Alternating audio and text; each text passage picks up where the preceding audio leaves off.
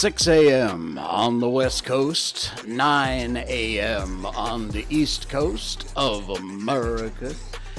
It is 2 p.m. in London, 7:30 in Mumbai, India, 11 p.m. in Kyoto, Japan, and in Malaysia, it's 1922. I'm Jay Sheldon. I'm not wearing pants, and that might be indecent.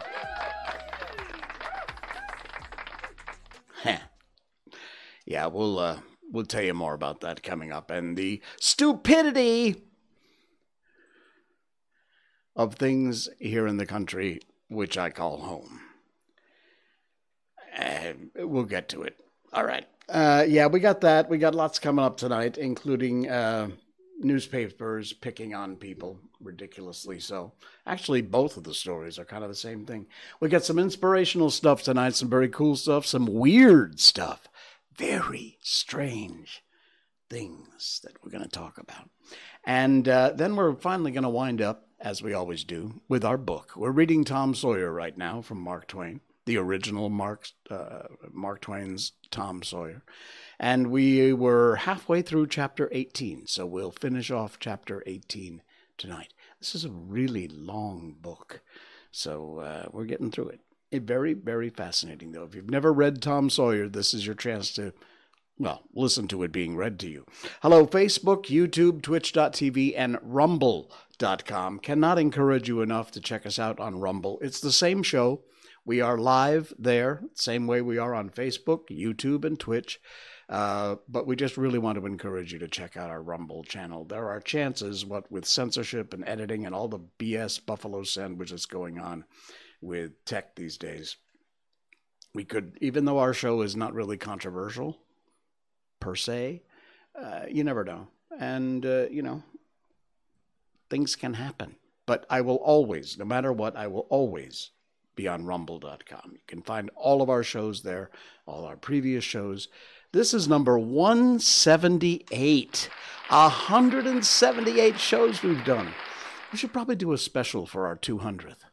Nah, I don't know. We'll see. We'll see. uh, all right. What else we got going on? Oh, I know what we got going on.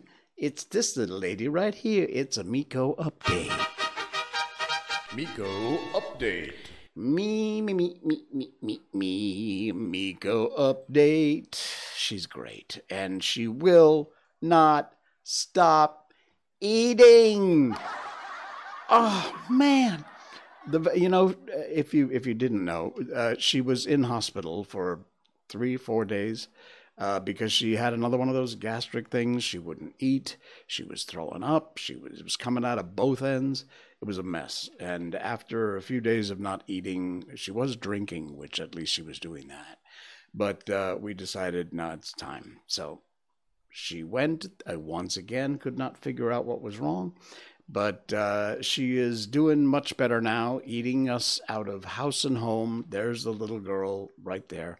And uh, she's doing well. She's uh, she lost almost two kgs, but she was a bit overweight anyway, so not the worst thing on planet. But I'm telling you, the way she's going, it's not going to take her long to catch up. She's going to be right back up to 12 kgs again. Average, by the way, for a female Shiba Inu is about 9 kgs, and she was 12. So, yeah, a third more than she probably should have been. But as you can see there, she's not fat. So, and she's doing well. The only weird thing I have to report tonight, and this is a strange one, uh, she always gets along with everybody strangers, little kids, other dogs, male, female, doesn't matter. She has never had a bad thing or a snarl to say about anybody or anything cats, dogs, whatever. She loves them all. But tonight, we ran into a new dog that we hadn't seen before. It was a, a mutt, a mongrel, you know, a mixed breed. And um, I hate that word mutt mongrel. It sounds so derogatory. Anyway, um, it was a mixed breed. Beautiful dog, and also female. Now, Miko is right at the end of her heat cycle. So I think hormones had something to do with this. But for the first time in the two plus years she's been part of our family, she actually, they were sniffing, tails wagging, everything was fine. And suddenly Miko started growling And then she started, you know, nipping. And I was like, whoa, what is up with that girl? So I, I, don't know. I pulled her away. Everything was fine. Nobody got bit. Everything was okay. But I have never seen her react like that. Uh, another female dog, and I really have a feeling it's because she is right at the end of her heat cycle, and you know hormones are going beep beep beep beep crazy. So anyway, that's my story, and I'm sticking to it. She's doing great, uh, misbehaving, but doing great. All right, what else we got for you tonight? Oh yes, uh, now fair warning, fair warning. If you have any young kids in the room, you might want to make them leave if you're watching with your kids. If you are easily offended, you may want to turn away. Or if you're listening to the podcast, you're probably the lucky ones because you don't have to suffer the fate of people watching the video or our live stream. Because what I am about to show you is probably the most offensive, indecent, photographs you have ever seen in your life. In fact, they are so indecent. People have been arrested and charged.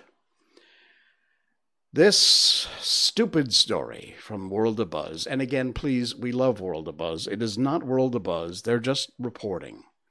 The stupidity is behind what happened. Two men arrested in Johor, Johor is a state in Malaysia, for dressing in women's clothes and posing indecently for photos. And now, see, I warned you. Thank goodness they actually blurred out part of this picture here because, you know, God forbid. The uh, PDRM, which is what we call our police department, it's Police Diraja Malaysia, the Royal Malaysian Police, reminds everyone to use social media wisely. yeah, okay, sure. Two men arrested after they dressed in women's clothes and lingerie and posed for pictures while performing indecent acts in front of the Laman Mahkota Istana Bukit Serene in Johor. Here's the lewd acts. I think that's a pretend kiss, and one is uh, holding the other uh, in his arms. Uh, based on a report by the most ridiculously backwoods Dark Ages newspaper we have in Malaysia, which is Utusan Malaysia, the two men who were 27 and 24 respectively were arrested in separate locations around Taman Nusa Bestari and at the Johor Bahru Selatan District Police Headquarters. Oh, here's another horribly graphic, indecent photograph. Avert your eyes. Save the children. Take away any small animals that may be in the room. The pictures went viral on social media and the arrests were made following a pre posting upload from the accounts of uh, Brian Wee and Deacon Char by the Facebook account of the Johor National Association today, and blah blah blah bullshit. Okay, uh, so here's yeah here's some more. Oh, look, thank goodness they actually blurred the photograph out because I'm not sure I could even keep my dinner down. Uh, he reminds the public to be smart, prudent social media users, and not to perform or use uh, platforms incorrectly. Yeah. Let me suggest something to you. I can't suggest you use Google because Google is just criminal. DuckDuckGo, anyone, any search engine you want. Unclick the safe search feature and then put in any one of these words and see what you get. Trust me, you'll find a lot more indecent stuff there available anywhere than a couple of guys dressed up in some cross dressing outfits fooling around taking funny pictures. In fact, these are the, now be careful, these are the unblurred versions. You'll notice they virtually look exactly like the blurred versions. And there is nothing in anything that would offend anybody except the truly stupid among us. So, once again, likely some moron files a police report, and then all hell breaks loose for absolutely no good reason. I'm almost sure, I'm almost sure there's a few more important criminal cases we could be worrying about with our police uses than a couple of guys having some fun taking funny pictures. I'm sure there's something more important the police could be doing than wasting time on this crap. Okay. I'm not a big fan of Upworthy. They tend to I don't know, they tend to just do. I'll tell you what, the best way to explain it is to show you. The first black woman to win an Olympic speed skating gold. What an amazing accomplishment, an incredible accomplishment. I don't talk a lot about the Olympics because, frankly, the Olympics should never have happened in communist China. It is ridiculous that they uh, they were given the rights to the Olympics with their human rights abuses. But Erin Jackson was set to miss out on the spot in Beijing. Her friend Brittany Bowe, a fellow skater, gave up her spot for Jackson. Jackson went on to win the speed skating gold uh, penned her name into Olympic history, becoming the first black woman to win a gold medal in the women's 500 meter speed skating event. She was so overcome with emotion, she was crying on the podium. And here's the headline She cried so much, her medal was backwards. So what?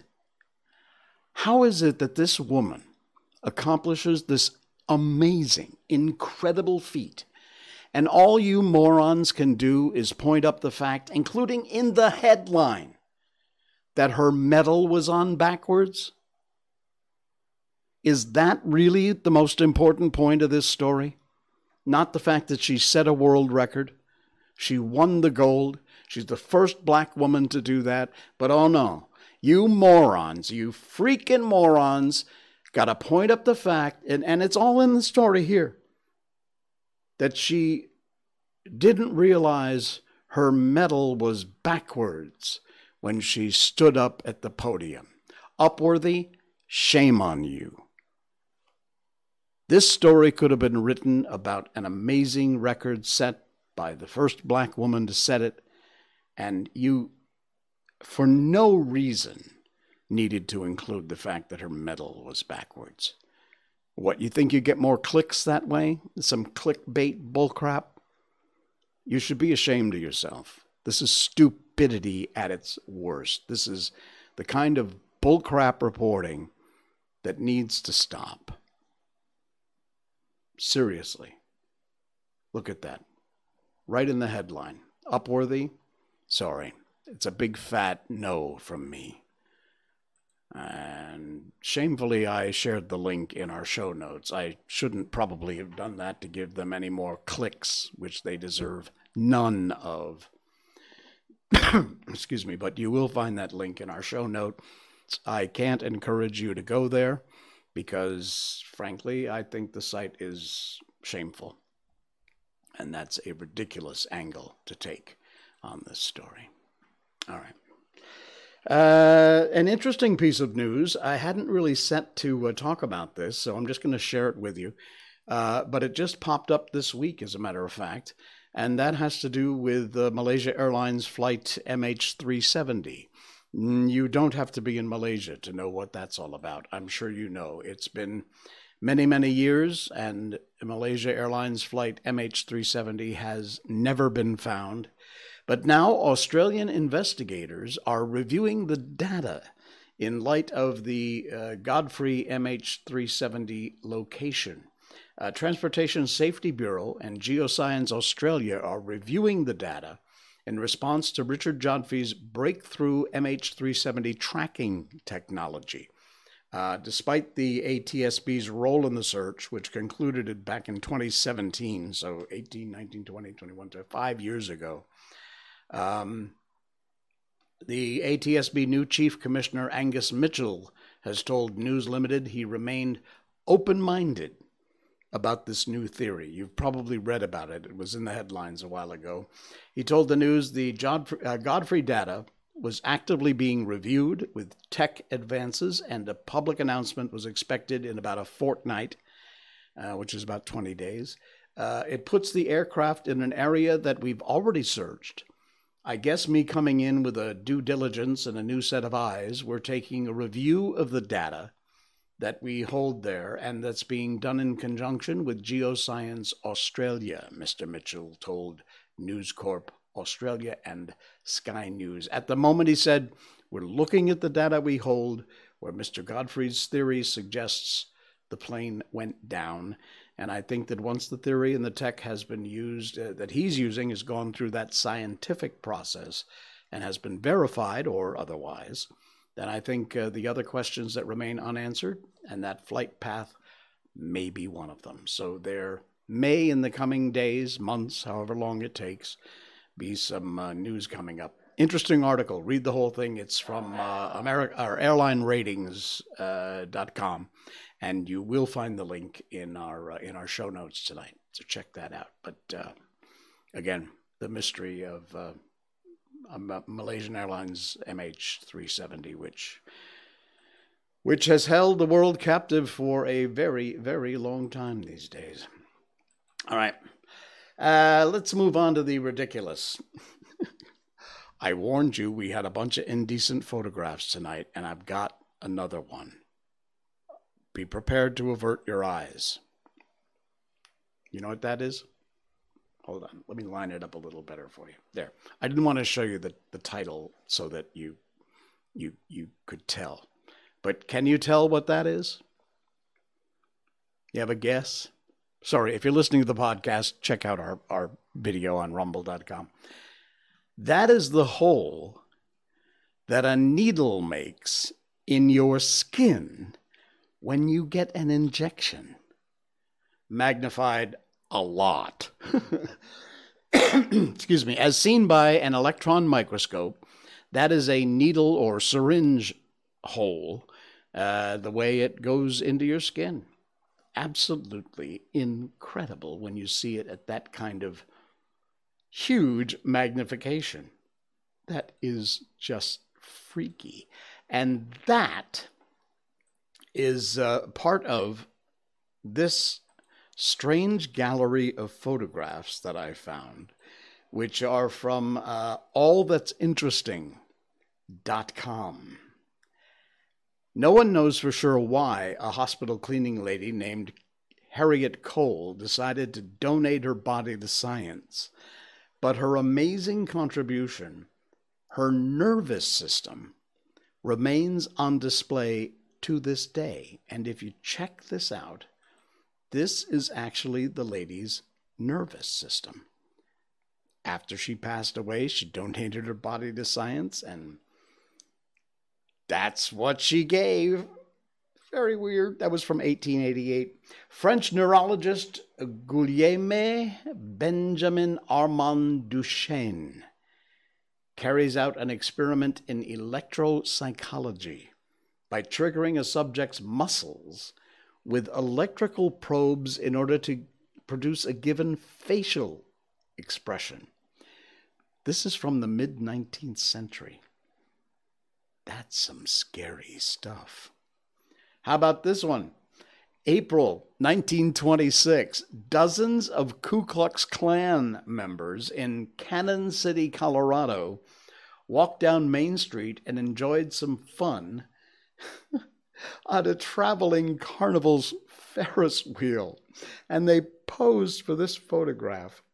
You can actually see the KKK members in full hood outfits, these morons, riding the Ferris wheel. Not the usual way you see these racist idiots portrayed. How about this one? Actually, I could see somebody suggesting something like this get used today. One of you, you know, uh, the people who like wear masks inside their car when they're all alone those kind of morons. I could see somebody suggesting this. A woman tests a stroller which is intended to be resistant to gas attacks This is from, was from in Hextable, England, back in 1938, not long before the outbreak of World War II. I don't think I'd want to be the child inside that. Uh, how about this? Los Angeles, California, alligator farm. Patrons were allowed to mingle freely among the trained alligators. There's a bunch of women uh, picnicking and some guy who you'll notice has a rather large stick. Uh, and these are supposedly trained alligators. I'm thinking you likely can't train them that well. it's just weird. Okay, I don't know why they wound up from the KKK to Hitler, but uh, you know, or, or, is this Justin Trudeau? I, am not, I'm not sure. Is it, uh, it? It could be. Adolf Hitler poses in Lederhosen, circa 1930s. He had this photo and several others banned because, in his opinion, they undermined his dignity. The photos surfaced again after an Allied soldier found copies of them in a German house in 1945. These are just the weirdest things. All right. If you're listening on the podcast, check out the link. It's in our show notes tonight. You can look at all these photographs. There's a ton of them. And they're all kinds of really weird, strange stuff, like a few of which we just saw.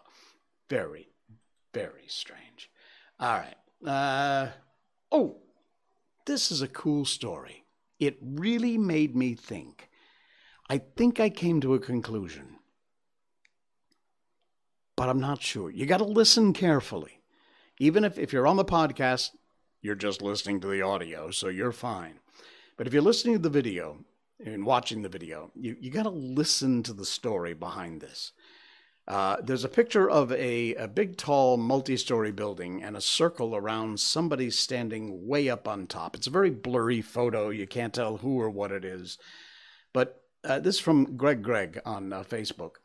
Never trust anyone, it's called. Now, listen up. A couple decides to commit suicide after going through a really hard time in life.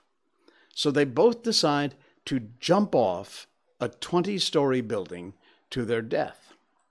When they got to the topmost floor, they both agreed to count one, two, three, and jump.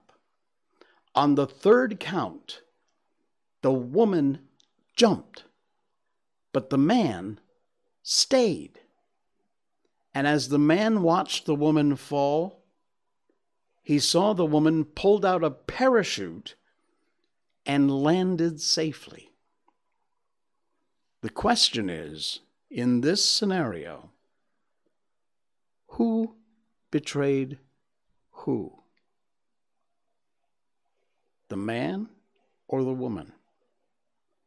Hmm. They go up to the top. They're both going to jump. One, two, three, jump. The woman jumps. The man doesn't. But the woman who jumped had a parachute. The guy just refused to jump. Who was the betrayer? You know, having thought about this and not spending a whole lot of time because it's kind of silly, I have to say I think they both were the man because he was supposed to jump and he didn't, and the woman because if they had both jumped, she had a parachute and she wasn't prepared to die either. So, my opinion, I think they both were the betrayer. Interesting, though. I'd, if you think differently, I'd like to hear your comments. Put them in the uh, in the notes down below. You can, no matter where we are, Facebook, YouTube, Twitch, uh, Rumble.com. There's a place for comments. Leave your comments about that. I would love to hear your thoughts because it's uh, it's a it's a rather weird one, huh? Rather strange, uh, strange predicament. All right, and I'm going to end before we get into Tom Sawyer tonight with one more story because we always, always try and end with something either funny or heartwarming. And I don't think I've seen as heartwarming a story as this in a very long time. This is from, and I, am sorry, I know I'm going to mess up your name on Facebook, uh, Sathish Kumar Batumalai. Batumalai. Uh, it is a short video. There's music, but you don't need to hear the sound. Um, and check this out. Let me just pop over to my other shot here. These are motorcycles. These are thousands of motorcycles.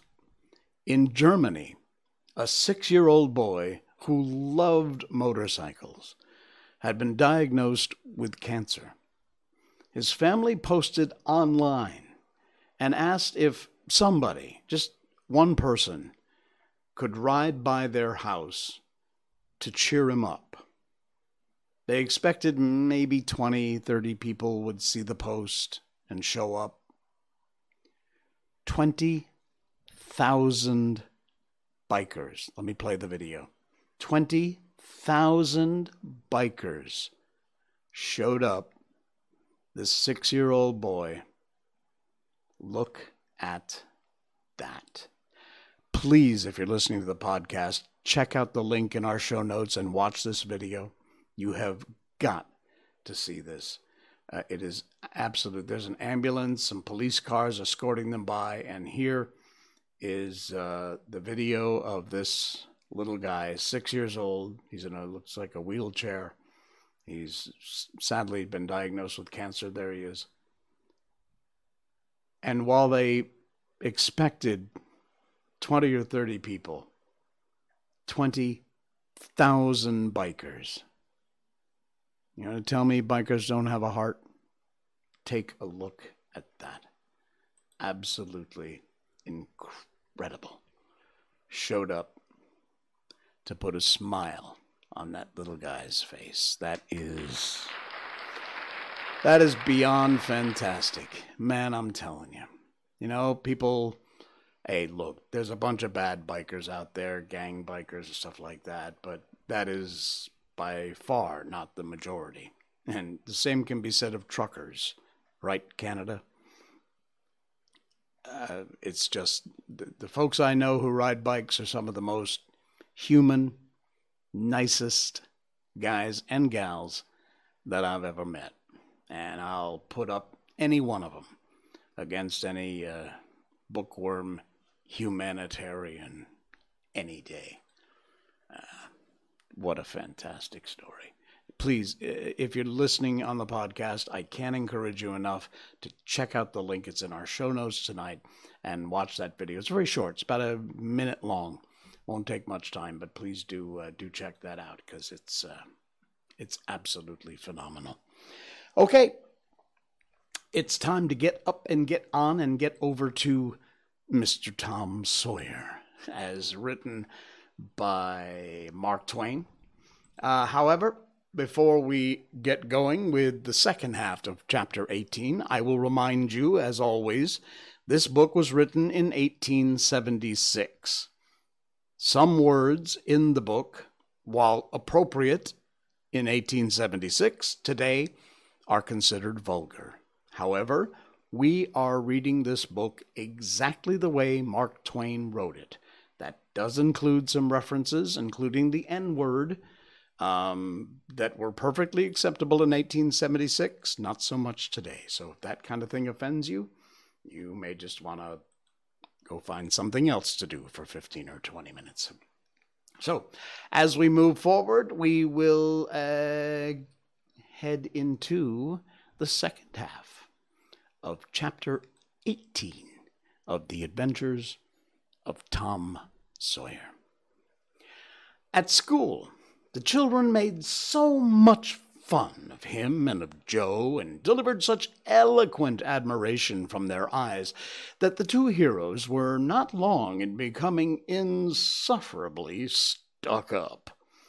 They began to tell their adventures to hungry listeners, but they only began. It was not a thing likely to have an end, with imaginations like theirs to furnish material. And finally, when they got out their pipes and went serenely puffing along, the very summit of glory was reached. Tom decided that he could be independent of Becky, uh, Becky Thatcher now. Glory was sufficient. He would live for glory, Now that he was distinguished, maybe she would be wanting to make up.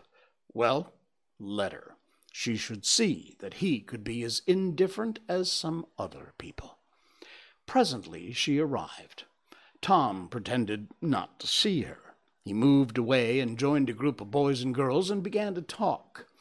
Soon he observed that she was tripping gaily back and forth with flushed face and dancing eyes, pretending to be busy chasing schoolmates and screaming with laughter when she made a capture. But he noticed that she always made her captures in his vicinity, and that she seemed to cast a conscious eye in his direction at such times, too. It gratified all the vicious vanity that was in him. And so, instead of winning him, it only set him up the more and made him the more diligent to avoid betraying that he knew she was about. Presently, he, she gave over skylarking and moved irresolutely about, sighing once or twice and glancing furtively and wistfully towards Tom. And then she observed that now Tom was talking more particularly to Amy Lawrence than to anyone else. She felt a sharp pang and grew disturbed and uneasy at once. She tried to go away, but her feet were treacherous, carried her to the group instead. And she said to a girl, almost at Tom's elbow, with sham vivacity, why, Mary Austin, you bad girl, why didn't you come to Sunday school? I did come. You didn't see me? Why, no, did you? Where'd you sit? I was in Miss Peterson's class, where I always go. I saw you. Did you? Why, it's funny I didn't see you. I wanted to tell you about the picnic. Oh, that's jolly. Who's going to give it? My ma's going to let me have one. Oh, goody. I hope she'll let me come. Uh, well, she will. The picnic's for me. She'll let anybody come that I want, and I want you. That's ever so nice. When's it going to be? Oh, by and by, maybe about vacation. Oh, won't it be fun? You're going to have all the girls and boys? Yes, every one that's friends to me or wants to be. And she glanced ever so furtively at Tom but he was talking right along to Amy Lawrence about the terrible storm on the island and how the lightning tore the great sycamore tree all to flinders while he was standing within three feet of it. Oh, may I come? said Grace Miller. Yes, and me, said Sally Rogers. Yes, and me too, said Susie Harper, and Joe. Yes, and so on with clapping of joyful hands till all the group had been begging for invitations but Tom and Amy. And then Tom turned coolly away, still talking, and took Amy with him. Becky's lips trembled, and the tears came to her eyes. She hid these signs with a forced gaiety and went on chattering, but the life had gone out of the picnic now, and out of everything else, she'd got away as soon as she could and hid herself and had what her sex call a good cry. Then she sat moody with wounded pride till the bell rang.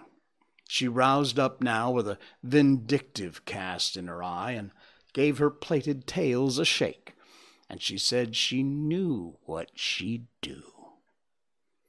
At recess, Tom continued his flirtation with Amy with jubilant self satisfaction, and he kept drifting about how to find Becky and lacerate her with the performance. At last he spied her, but there was a sudden failing of his mercury. She was sitting cozily on a little bench behind the schoolhouse looking at a picture book with Alfred Temple. And so absorbed were they and their heads so close together over the book, they didn't seem to be conscious of anything else in the world besides.